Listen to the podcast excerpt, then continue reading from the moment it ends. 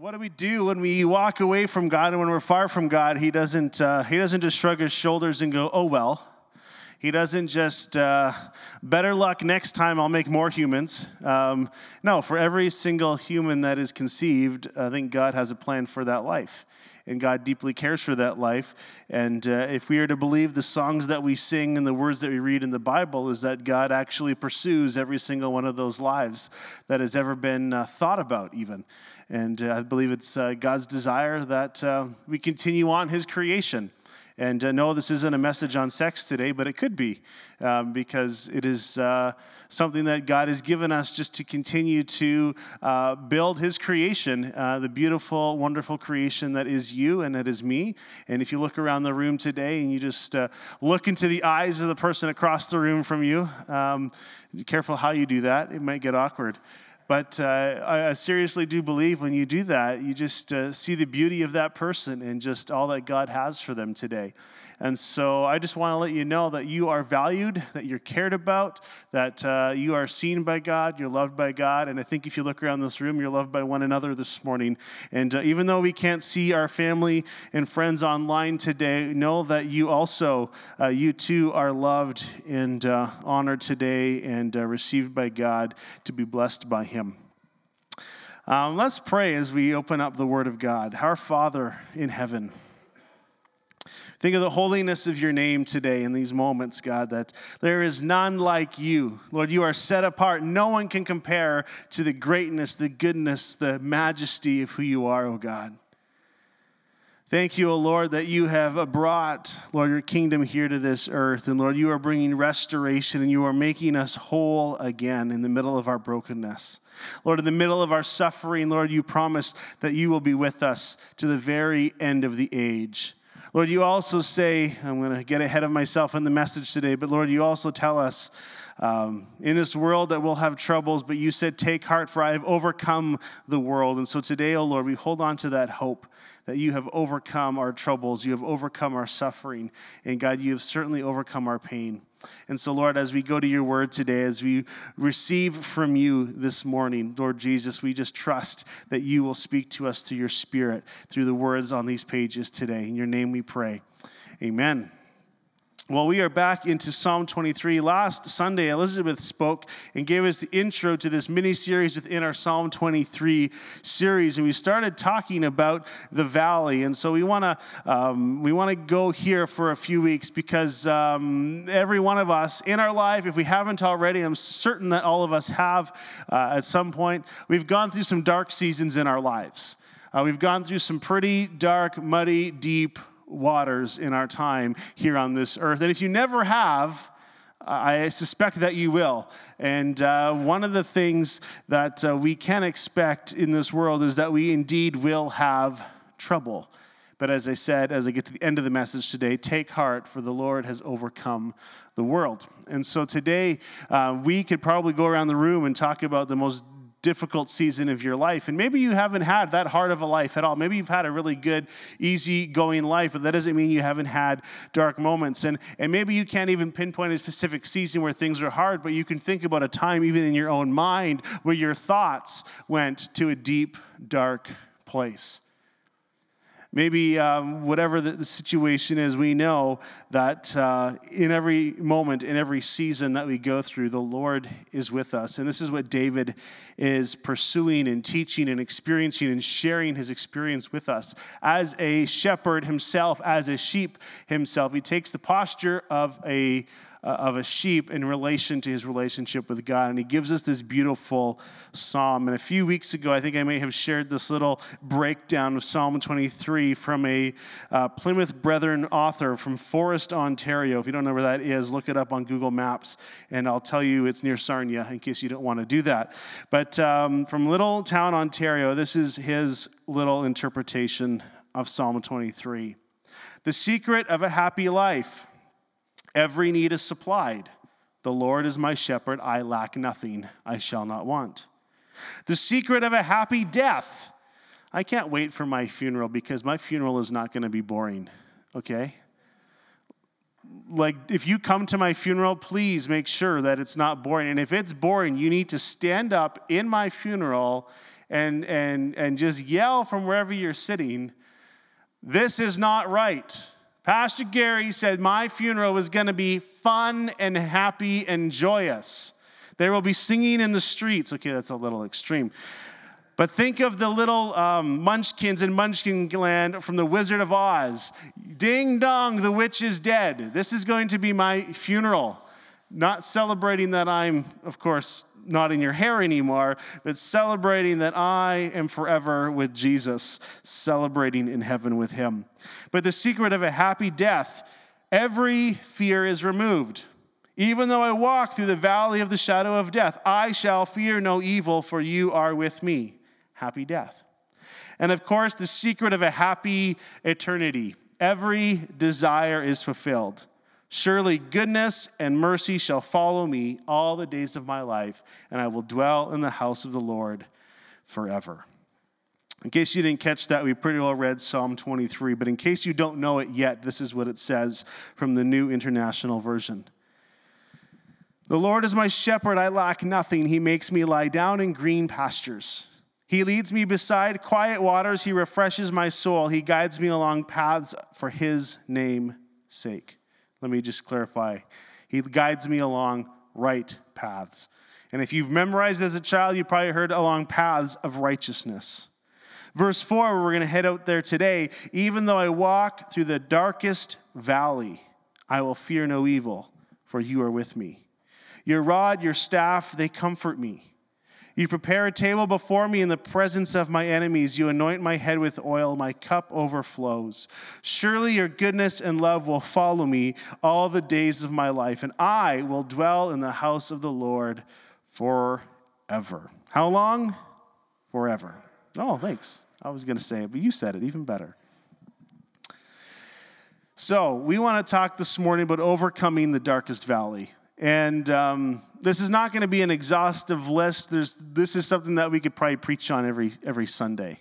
Uh, and you probably know of somebody right now who is going through a difficult valley. In fact, every time we, we take a minute and we pray for somebody, it's an instant recognition of some sort of valley that they are going through.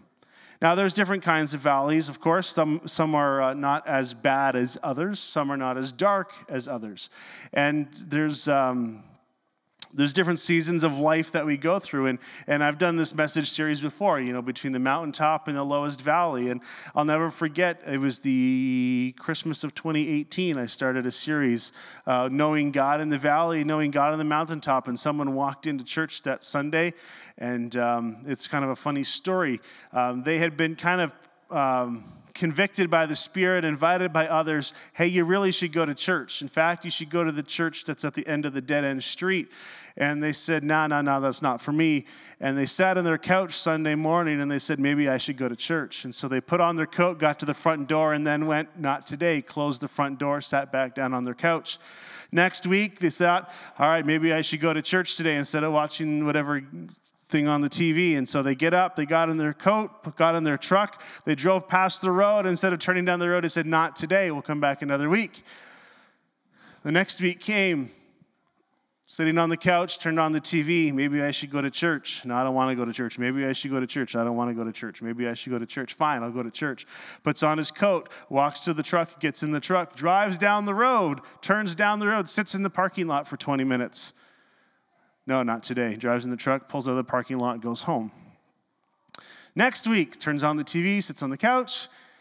Maybe I should go to church today. Turns off the TV, gets off the couch, puts on their coat, walks to their truck, gets in their truck, drives down the road, gets to the parking lot, gets to the front door of the church. Should I go to church or not? Hand on the handle. They're already late for church, so there's nobody there coming in and out, can't just blend in. They walk into church. First words they hear out of my mouth are, If you are in a valley, this message is for you. I don't even know what it said exactly. And they said to me later that week, they said, It was as if you were talking to, directly to me, Gary. I said, Everything you talked about was exactly what I needed to hear in that moment. And I'll never forget, of course, the journey that this person went on from that point forward. But at the end of the day, they ended up giving their heart to the Lord and decided that no matter what they faced in this life, they were going to serve God. In fact, they came to me, they had it quite, quite, um, quite an intense situation going on, and they said to me, um, Hey, if this doesn't work out, I don't think I can believe that God is real. And I get a phone call on Wednesday saying, Gary, it didn't work out the way that I prayed. And there's just kind of this awkward long pause on the phone. And I said, So I'll see you on Sunday? And he said, You bet. Finally, in that moment, his faith was bigger than his fear.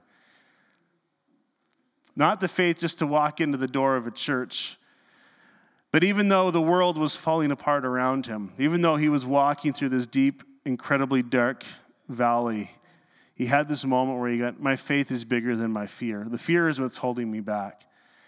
And maybe God didn't answer the prayer that I wanted him to, the way that I asked him to. Maybe he didn't answer the prayer that Pastor Gary prayed over me. But you know what? My faith in God is still bigger than it is in this moment.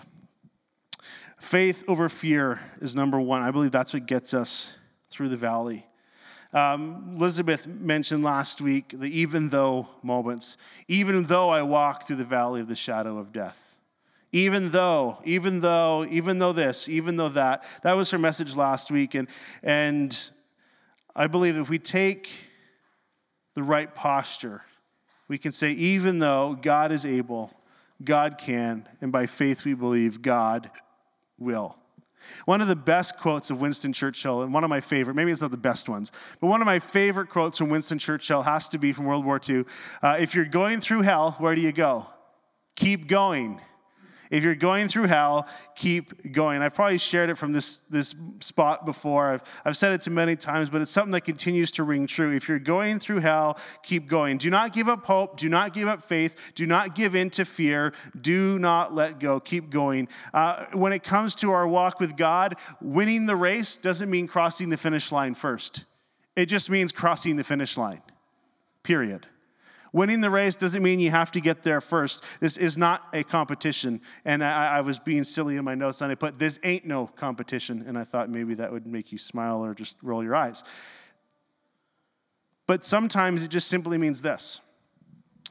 If you're running forward, going fast, things are going really well, and we're hit with a situation, there is no shame in simply just slowing down just slowing down a little bit. And Pastor Katie's going to talk about this next week about resting in the valley. How do you rest when life is falling apart? When your heart is anxious, when your mind is racing, how do you find rest in the valley? So come back next week and hear Pastor Katie speak on this uh, next Sunday. But winning the race is finishing the race. Slow down, slow your pace. Let someone grab your hand. If you see someone that's slowing down, going through season, grab their hand. Walk with them. Slow your own pace. Put your arm around their shoulder. Carry them if you have to, but keep going. Believe it or not, I don't, I don't think we can do this race alone. It's why we have church family. It's why we have the family of God. It's why Jesus relates to God as Father because he says, We're family, we're in this together. And uh, I don't know about you, but generally speaking, you don't get to choose your family. They are who they are, and you, you love them whether you hate them or not, you love them. Whether they drive you crazy, you love them. We can't do this alone, and so we're, we're in God's family, and so we, we take each other by the hand. And I, I don't know if you noticed, but sometimes obedience takes time, and obedience requires faith. Our fear tells us to do what feels right.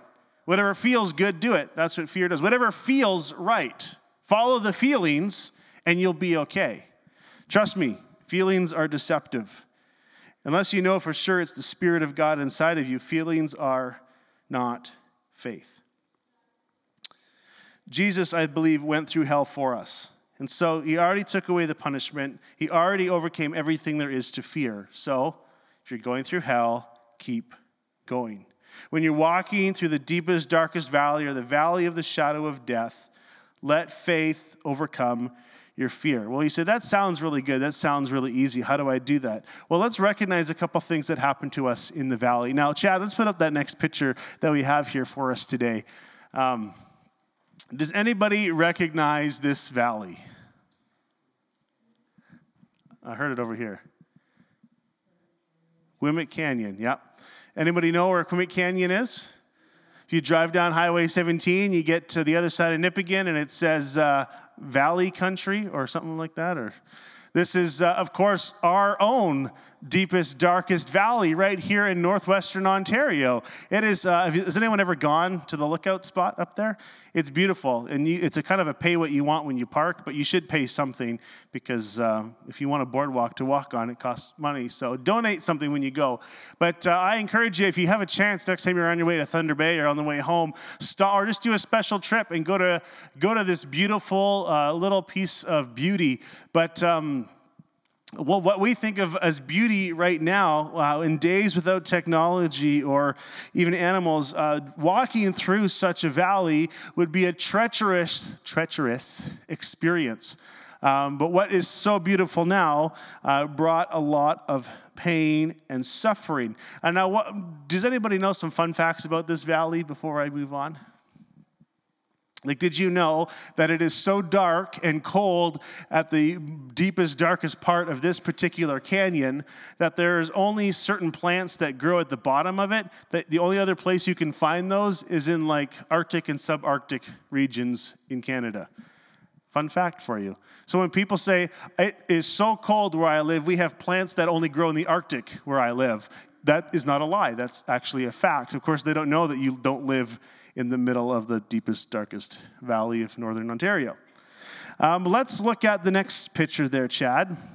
Well, this one is beautiful and green. Uh, this one is. Uh, frozen. Okay, there we go.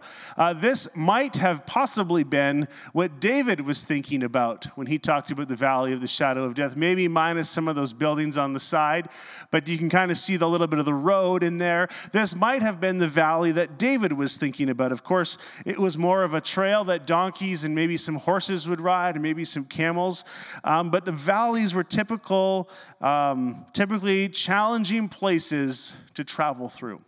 There were typically difficult places to walk through. And if you've ever been to Israel, which I never have and I would love to go, um, the valley that we see here and the valley that David might have been thinking about might possibly be the same valley as that of the Good Samaritan. If you've ever read the story of the Good Samaritan, Jesus is sitting around with his disciples, and, and the disciples are like, you know, uh, what's the, or the Pharisees come to Jesus and say, okay, what's the greatest. Um, commandment of them all. And he says, Love the Lord your God with all your heart, soul, mind, and strength. And he says, Okay, well, what's the second greatest commandment? And he says, Well, it's just as important as the first love your neighbor as yourself. And they said, Okay, we're, Jesus, clearly you have all the right answers. You went to Sunday school, you know all of these things. Uh, we're going to try to trick you, and we're going to ask you this question, Jesus. Well, who is your neighbor?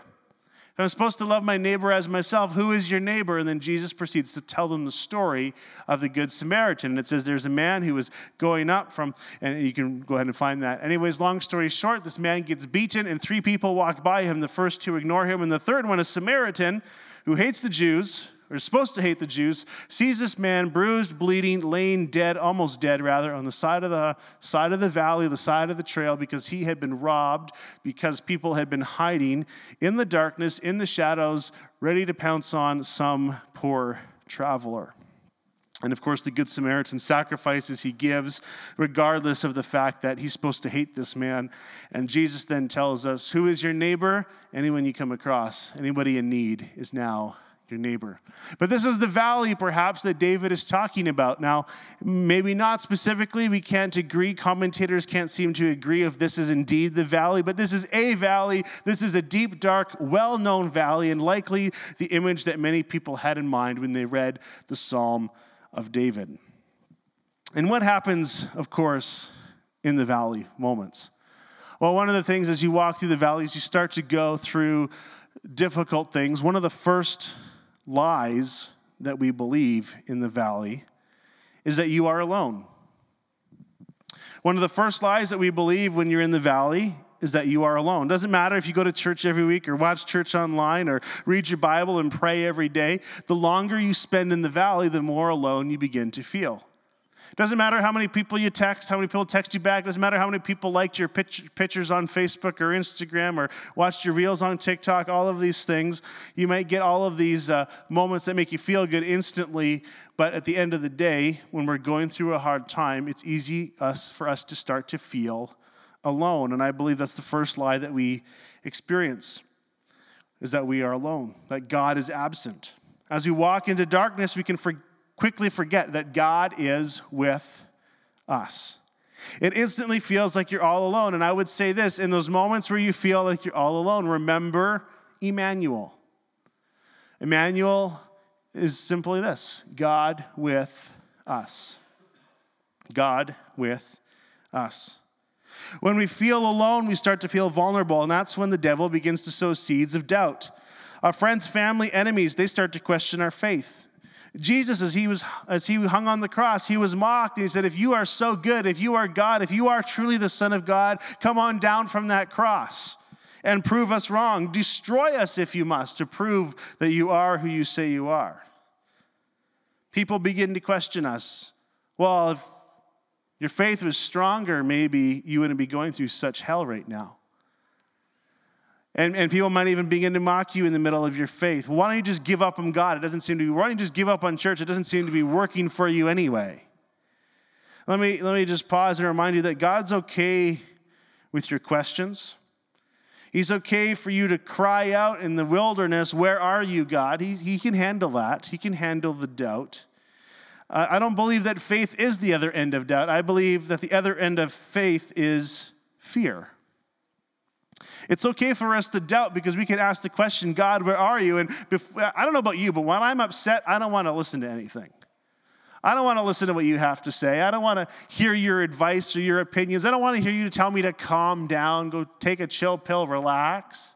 I just want to be angry. I want to just let it all out. And so we can question God, but if we don't ever pause to listen for the answer, God, where are you? If we don't pause long enough to hear the answer, we'll never hear him say he's right here. Now, what happens when we cry out to God, Where are you? and we hear nothing? That's a moment of faith testing. But I don't believe that doubt is the other end of faith. I believe fear is the other end of faith. Fear of the unknown or even fear of the known. As I walk through this valley, I, there's a chance there's a chance there's going to be a robber, there's going to be a thief. They're going to either try to steal from me, they're going to try to destroy me, kill me, they're going to take my family. They're going to try, if I'm, whatever. There's a, there's a known fear people are afraid of.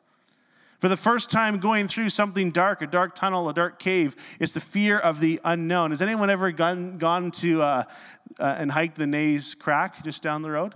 Uh, we did that last summer. It was a riot. It was awesome. Um, even with the kids. It was awesome-ish. And uh, I mean, they, it's, it's, it's so good, right? Because like in my mind, I'm like, I know that we're going to get through this. As their dad, I'm like, I will make sure that they get out of this thing one way or the other. I am confident that we are going to be fine. My wife is confident we're going to be fine. And she's the one like sliding down the rocks, cutting open her elbow. And she's like, We're going to be fine. I'm going to be fine. And the kids are freaking out. They're shaking in their boots, Daddy. They don't let me go. I, wanna, I can't do it. I don't know what's going to happen. And we're like, I don't know what's going to happen either, but we're going to get through this. We're going to get you out. It's quite the hike. You should do it sometime. Um, uh, I should tell you if you're going to do it, you ha- to do it legally, you're supposed to park on the highway. On the side of the highway, there's a little parking spot and a trail. It's a good hike to get to the crack trail. But if you want to break the rules, you could walk the train trestle to the spot. I don't recommend doing that um, just because you're not supposed to do that. So, anyways, that's the disclaimer. Just, just throwing that out there. But there's a fear of the unknown as we, as we approach. We actually, I would recommend starting from the bottom and working your way up. It would be easier, but we, we decided to do it the hard way. And we started at the top and worked our way down. and it's, anyways, uh, but you, you start at the top, you can't even see the other side. Like you can see the, the light at the top, but you can't see through anything. And there's like rocks that have fallen and they're they're jammed and they're wedged in between the crack. And you just go, Lord, let there not be an earthquake or a train that goes by to make that rock go loose. Because if that rock comes down, this is turning into 127 hours. If you've ever seen that movie where the guy is rock climbing. And anyways, um, it's an incredible moment and experience walking through that valley.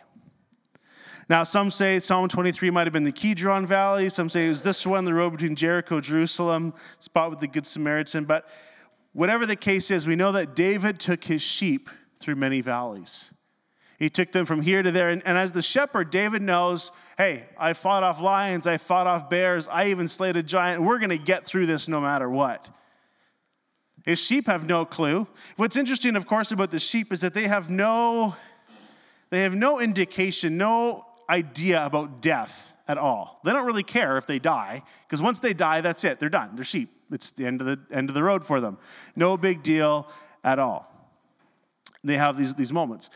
But they are fearful animals. They know to a point that's dark and that's scary. And I don't want to go that way. And David leads his sheep through the valley. And, and what do the sheep do as, as they walk into the valley? What do they have to do? They know, they may not realize, they might start to panic and freak out. And what does David do? He calls out to his sheep. And when the sheep hear David's voice, they know all of a sudden, okay, we're going to be okay. I can't see the shepherd. I can't feel the shepherd. I can't feel his rod pulling on my neck or the staff yanking my neck at all, but I can hear his voice. And so, even though I can't see in this dark valley, I'm going to follow his voice and I'm going to trust that the shepherd is going to get me through. When they walk through the darkest valleys, when they go through deep waters, they listen to David. They listened. When we start to feel alone, we start to believe the lie that we are alone. I just say take a pause, take a posture of worship, which we're going to talk about another week, worshiping and praising in the valley. Take a posture of worship. Take a minute to pray. And prayer is not just a one way conversation, but take a moment and listen. Open the Word of God and listen to what He has to say. And if you don't believe, if you don't know where to start, I would just say maybe go to the book of Ephesians and read about all the things that God has done for you, like the fact that you were chosen, that you were adopted. I'm getting ahead of myself, but it's a good place to start. Jesus tells us in John that He is the good shepherd, and the sheep know His voice.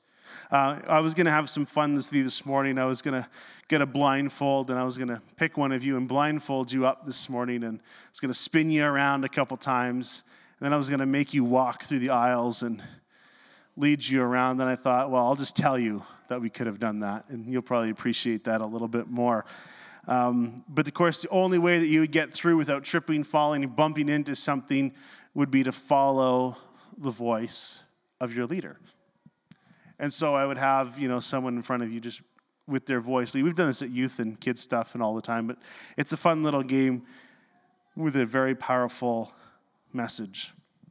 Of course, you know that my family and I, uh, we love to do the Disney World thing, and there's a spot on uh, Tom Sawyer Island, it's called. You take a little raft over there. And on Tom Sawyer Island, if you've never read the stories or seen the movies, there's all these little caves that you get to walk through, and they're pretty dark. Like, it's kind of surprising because, like, I did a Keys to the Kingdom tour a number of years ago, and one of the number one keys of Disney is safety. It's not a safe place to be. And uh, in fact, I even bonked my head really good in uh, in going through one of the caves. Anyways, um, the kids are like, Daddy, we can't even see you at all. We can't even see the light and everything. And so what do they do? They follow the voice in the moment. In our moments of pain, suffering, darkness, there are moments we need to pause and listen. Call out to God, yes, but we need to listen. And here's the question that I always have Why is it so hard to listen, but it's so easy to listen to the lies of the enemy, but not the voice of God? It's so easy to listen to the voice of the enemy, but not the voice of God.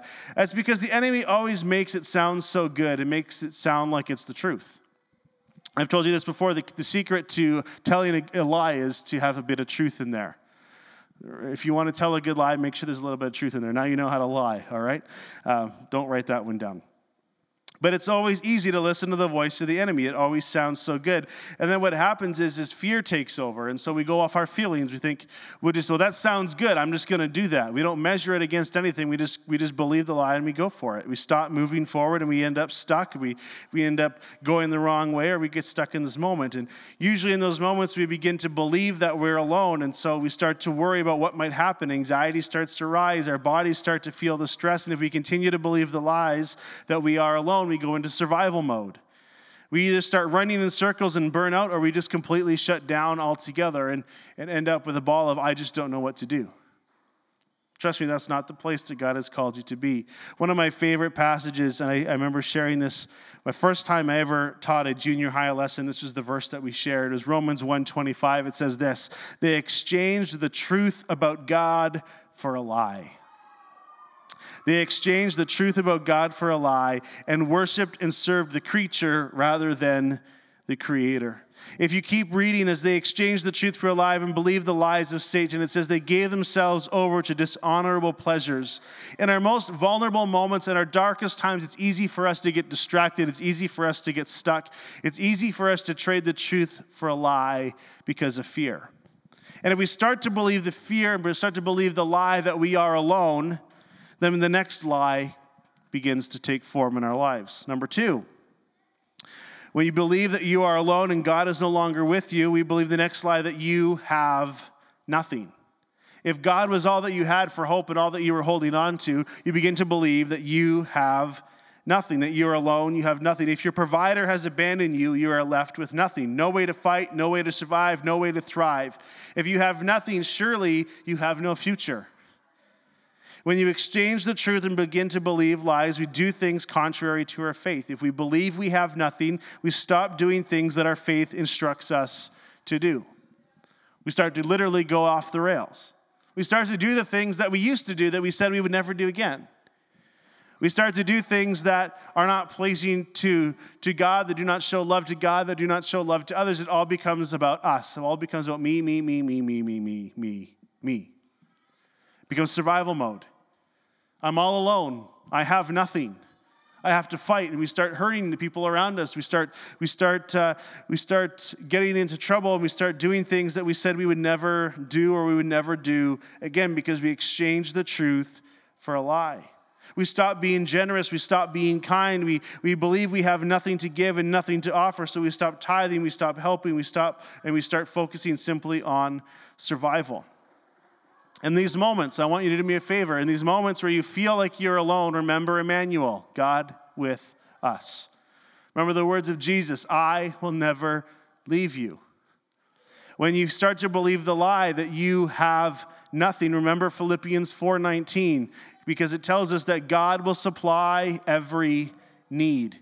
What's amazing about this particular verse is that Paul, in his conclusion of his letter to the church in Philippi, says to them, Hey, church in Philippi, you were the first church to give towards my, my, my ministry and my mission before any other church ever did.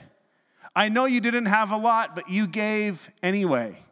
He says, and he thanks them for their generosity.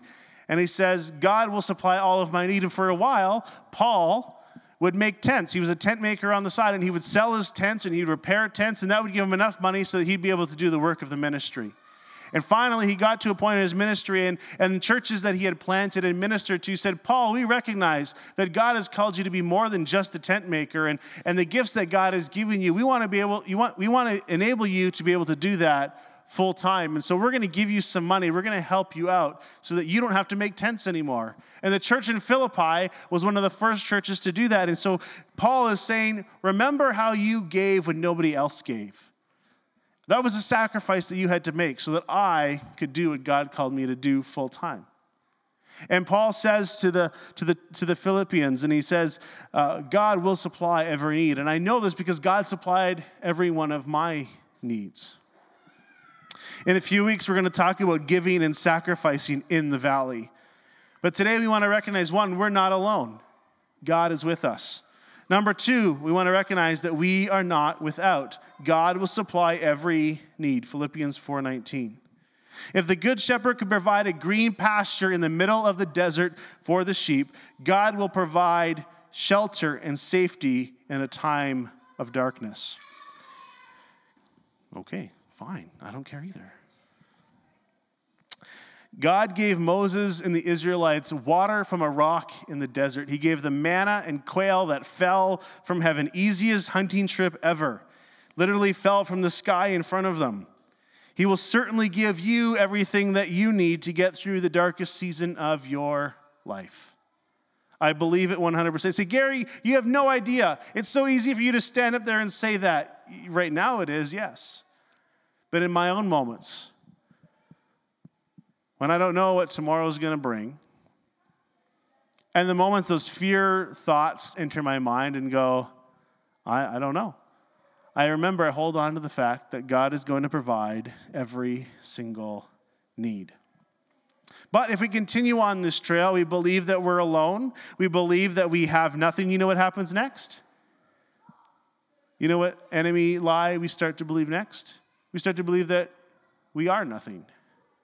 Well, if God's not with you and He's your provider and you have nothing, you have no value. You're worthless. You are nothing. Begin to feel shame about who we are, shame about what we've done. Begin to believe that we're nothing. It's amazing. We're filled with shame. Even when we have an experience with Jesus, we still sometimes don't believe that He's for us. When we feel alone, when there doesn't seem to be anything going our way, we're feeling empty, it's so easy for us to feel useless. And people will tell us, you're going through a deep, dark depression, you can't even get out of bed to work because it's just so heavy in your mind. And people go, just get out of bed, you're just being lazy, you're useless, you're good for nothing. I mean, pay attention to the words that we say. I mean, the reason they're saying those things is because they're hurting in their valley themselves. They've never dealt with it, but it's so easy for us to begin to believe the lie. You're useless. What good are you? You can't even get out of bed. Let me remind you this morning that you have value. If anyone ever tells you you're useless, just, just call me, and I'll tell you the truth.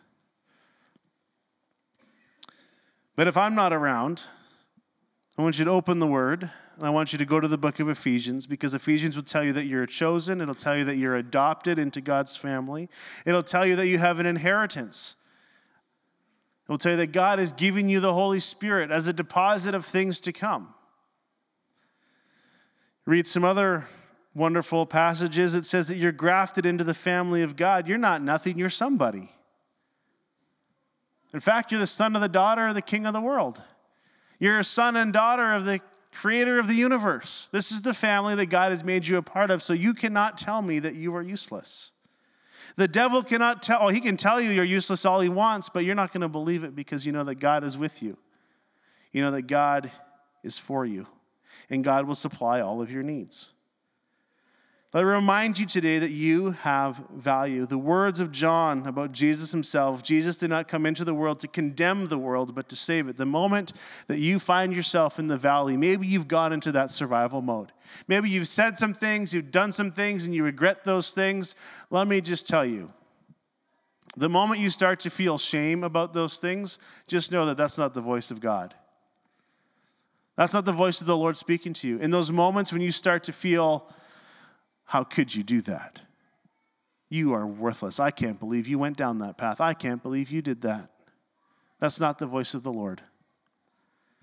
Because Jesus didn't come to condemn the world, He came to what? He came to save it. So, what happens to Adam and Eve in the garden? God already knows what they did, but they run and they hide. They cover themselves up. They're trying to hide from God.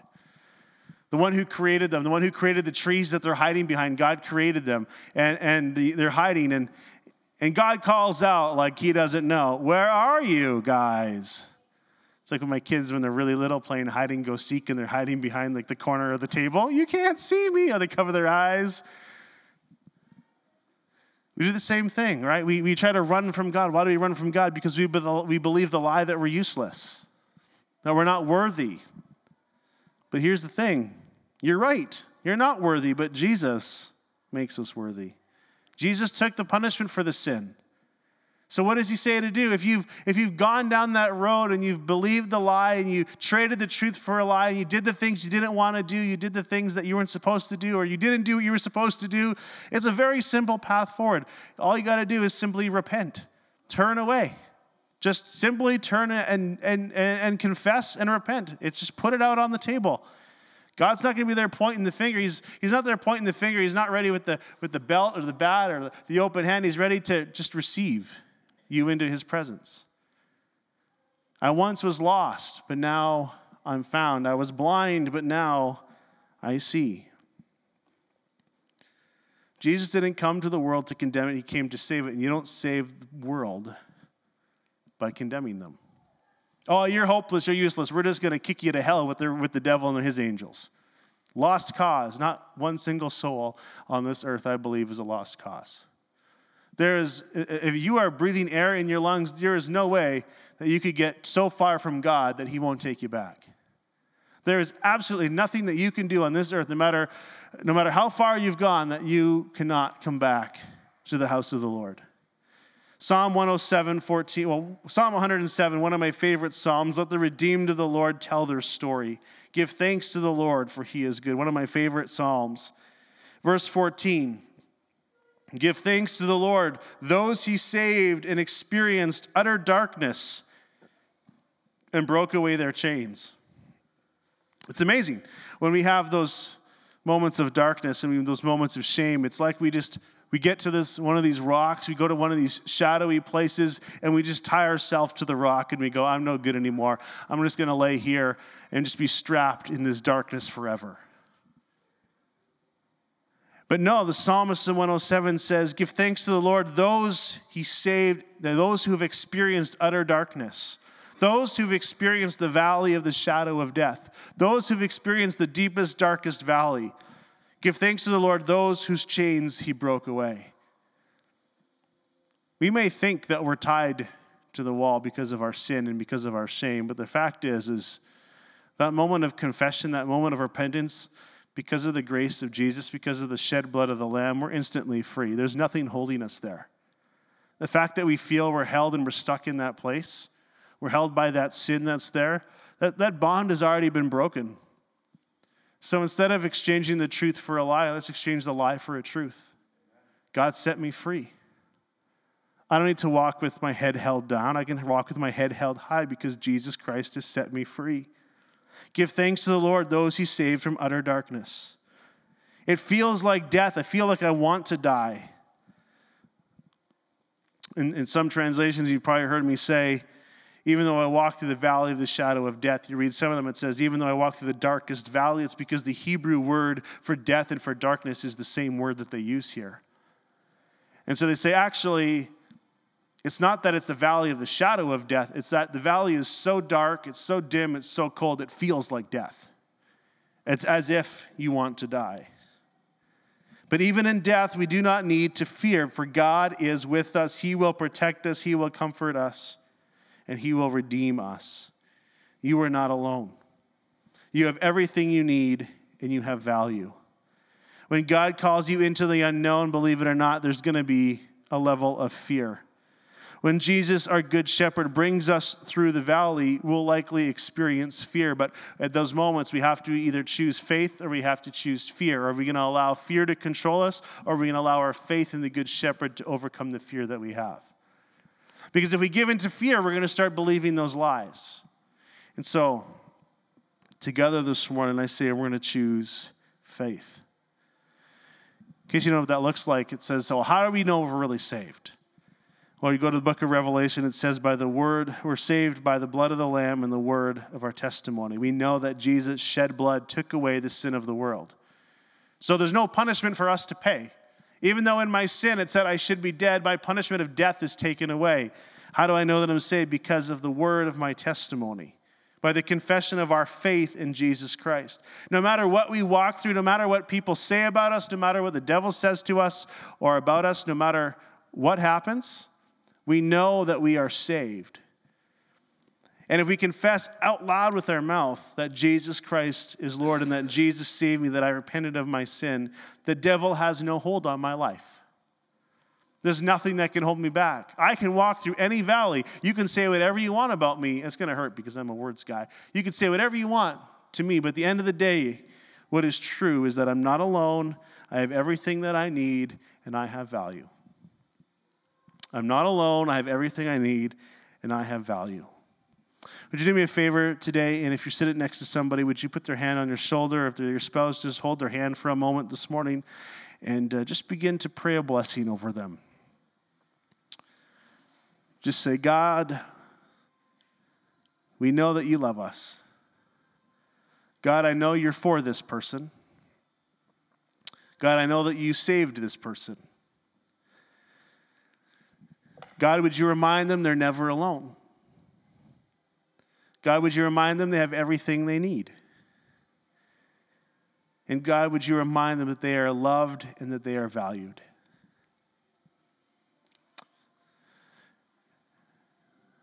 Next thing I would suggest that we do this week is we just think of somebody Somebody that you know, somebody that you don't know, someone at work, someone you work that used to work with you, someone that you have seen in church before, and just call them up and say, Hey, I just want to let you know that God loves you. I just want you to know that I love you. I just want you to know you're not alone. I want you to know that I'm praying for you, that you have everything that you need, because I believe that God will provide all that you need. But most of all, I want you to know that you're loved by God and that you're valued. You don't have to use those words, but just call someone up, encourage them this week. Just let them know because you never know what valleys someone's going through. You never know the pain that someone's going through. And maybe the words that you speak to them are just what they need to hear. And whoever God puts on your heart this week, just go for it. It's going to be awkward. It's going to be hard. You're going to feel the pit in your stomach. You're going to feel kind of the Spirit of God speak to you and go, I don't really want to do that. You're going to walk by them at work and it's going to go, Really? You want me to say that right here, right now? Yes. yes. Just say yes. I don't care who's around. Don't let the devil take away that moment. Let, let your life bring joy to somebody else. And if you're going through a valley, reach out. Reach out to anybody in this room today. For someone you know that's not here today and you can reach out to them, reach out to them. Because we're family. We don't walk through valleys alone. There's no shame, there's no, there's no finger pointing. We'll just, we'll just help move you forward. We'll help encourage you. We'll pray for you. We'll hold your hand. We'll help point you in the right direction. So, God, today as we go, I pray a blessing over each one. As you've reminded us today, Lord, that we have value, that we're not alone, and we have everything that we need. God, as we remind today, as we walk through the darkest valleys of this life, Lord, as uh, Lord, we don't want to celebrate the valley, but God, we're going to still celebrate you. We're still going to walk with our faith. We're still going to believe that you are good no matter what. God, help us to believe the truths about who you are and who you say we are in you. God, I give you so much thanks and praise for the grace and the mercy and for the love that you've shown to each and every one of us. And God, I give you thanks for the love that you're going to show through each and every one of us this week. Praise you in Jesus' name. Amen.